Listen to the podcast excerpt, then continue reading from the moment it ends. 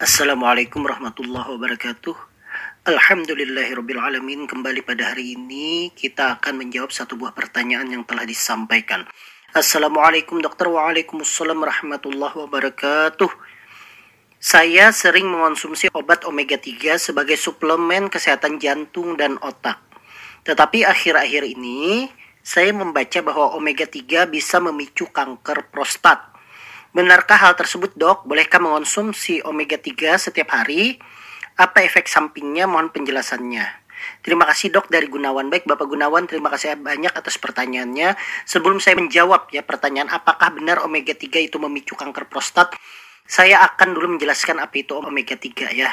Bagi yang baru mendengar atau jarang mendengar kata omega 3, omega 3 itu sebenarnya adalah minyak atau lemak namun lemaknya itu adalah lemak tak jenuh. Nah, kita ketahui bersama bahwa lemak tak jenuh itu dikenal dengan minyak yang sehat. Terdapat di mana saja dia memang paling banyak di makanan laut atau seafood seperti ikan tuna, salmon, tongko, dan sarden. Tak hanya di ikan, ternyata omega 3 juga bisa misalnya di telur, kemudian minyak zaitun ya, kemudian kacang kedelai dan biji-bijian juga kaya akan omega 3.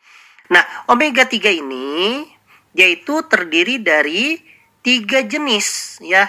Yang pertama adalah asam alfa linoleat atau ALA.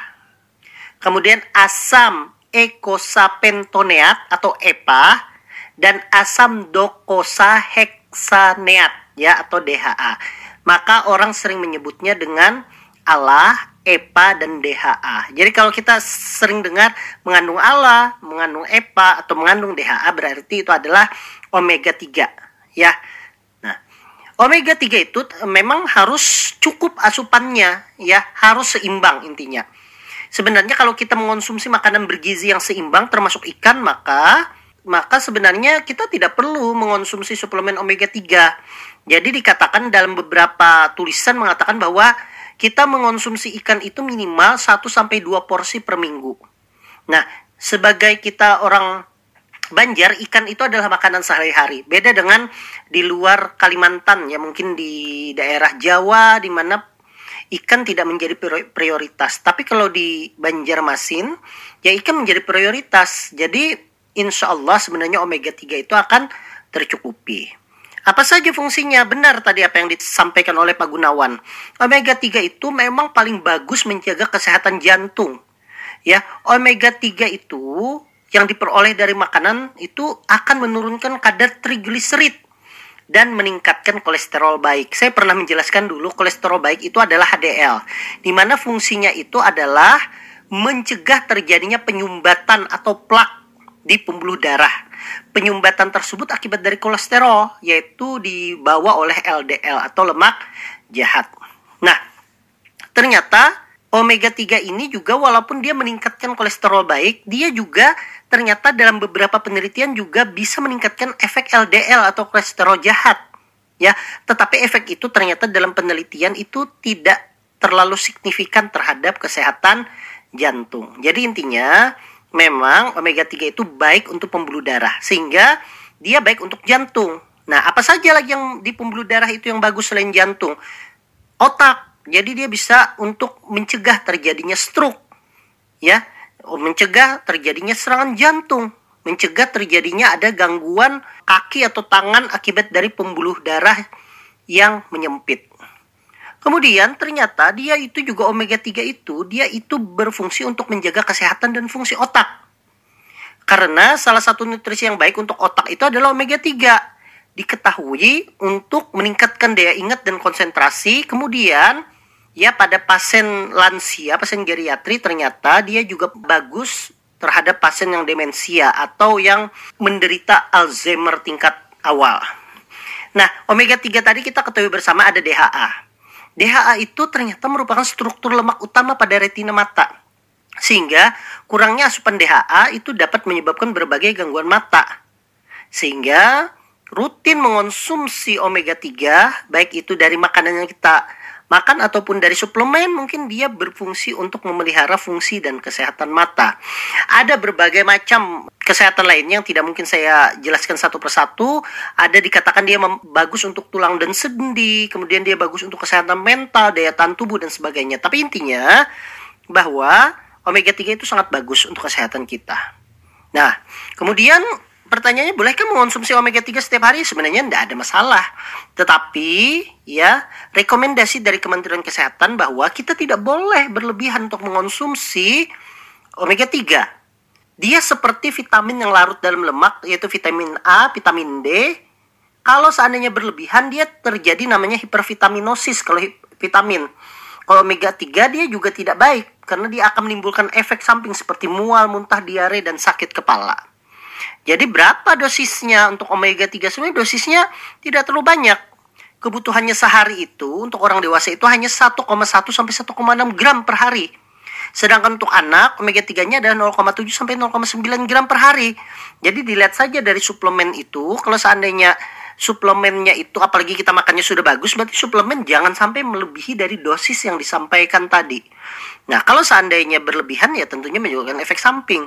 Tapi kalau seandainya um, mengonsumsinya dalam dosis yang baik saja tidak berlebihan ya menurut saya sih tidak ada masalah. Nah, ini pertanyaan inti pertanyaan dari Pak Gunawan yang cukup menarik. Apakah omega 3 itu bisa memicu kanker prostat? Ini adalah isu yang lama. Ini isunya itu sudah mulai dicetuskan pada tahun 2010 atau 2011. Karena ada laporan bahwa omega 3 itu menyebabkan kanker prostat. Tetapi laporan itu tidak serta-merta bahwa mengatakan bahwa omega 3 itu terbukti menyebabkan kanker prostat sehingga perlu dilakukan penelitian lanjutan. Maka daripada itu, syukur alhamdulillah saya menemukan suatu laporan yang dikeluarkan oleh jurnal Nutrien di mana jurnal nutrisi ini dikeluarkan pada tahun 2021 diterbitkan diterbitkannya itu pada bulan Januari ya pada bulan Januari 2021. Nah, jurnal yang berjudul Hubungan Indeks Omega 3 dengan insiden kanker prostat melalui meta-analisa yang diperbaharui yang merupakan studi longitudinal di mana penelitian ini melihat dari 10 penelitian-penelitian tentang masalah omega 3 dan kanker prostat dengan studi berbasis biomarker di mana latar belakang penelitian ini adalah bahwa hubungan antara asam lemak jenuh ganda omega 3 rantai panjang dengan kanker prostat itu mereka katakan masih belum jelas. Sehingga setelah dilakukan penelitian dengan rata-rata tindak lanjutnya itu adalah lima tahun dengan standar deviasinya kurang lebih 2,8 tahun dikatakan disimpulkan bahwa tidak ditemukan bukti dalam penelitian atau dalam meta-analisa dari penelitian serupa bahwa mengonsumsi ikan yang kaya dengan omega 3 atau menggunakan suplemen ikan itu akan mempengaruhi risiko kanker prostat. Jadi, berdasarkan studi berbasis biomarker tidak menemukan hubungan yang signifikan antara tingkat dari omega 3 baik itu EPA misalnya DHA dengan terjadinya risiko kanker prostat. Mungkin ini saja penjelasan dari saya sebab kalau kita berbicara atau memberikan suatu jawaban kita harus berbasis bukti. Memang ada banyak beberapa artikel-artikel yang mengatakan bahwa ada salah satu artikel pada tahun 2015 saya baca bahwa dikatakan klaimnya itu bahwa omega 3 itu meningkatkan 70% kejadian kanker prostat. Tetapi uh, penelitian meta analisa tentunya lebih kuat karena kumpulan dari beberapa beberapa penelitian yang serupa yang digabung menjadi satu dan dikatakan ternyata tidak ada hubungan yang cukup kuat bahwa omega 3 itu menyebabkan kanker prostat. Jadi itu saja yang bisa saya jawab. Semoga bermanfaat Pak Gunawan. Sebenarnya kalau Pak Gunawan itu mengonsumsi makanan yang bergizi, ya sebenarnya tidak ada masalah. Sebenarnya tidak perlu tiap hari mengonsumsi omega 3. Cukup sesekali aja. Demikian mungkin penjelasan dari saya. Terima kasih atas perhatiannya. Saya tutup. Wassalamualaikum warahmatullahi wabarakatuh.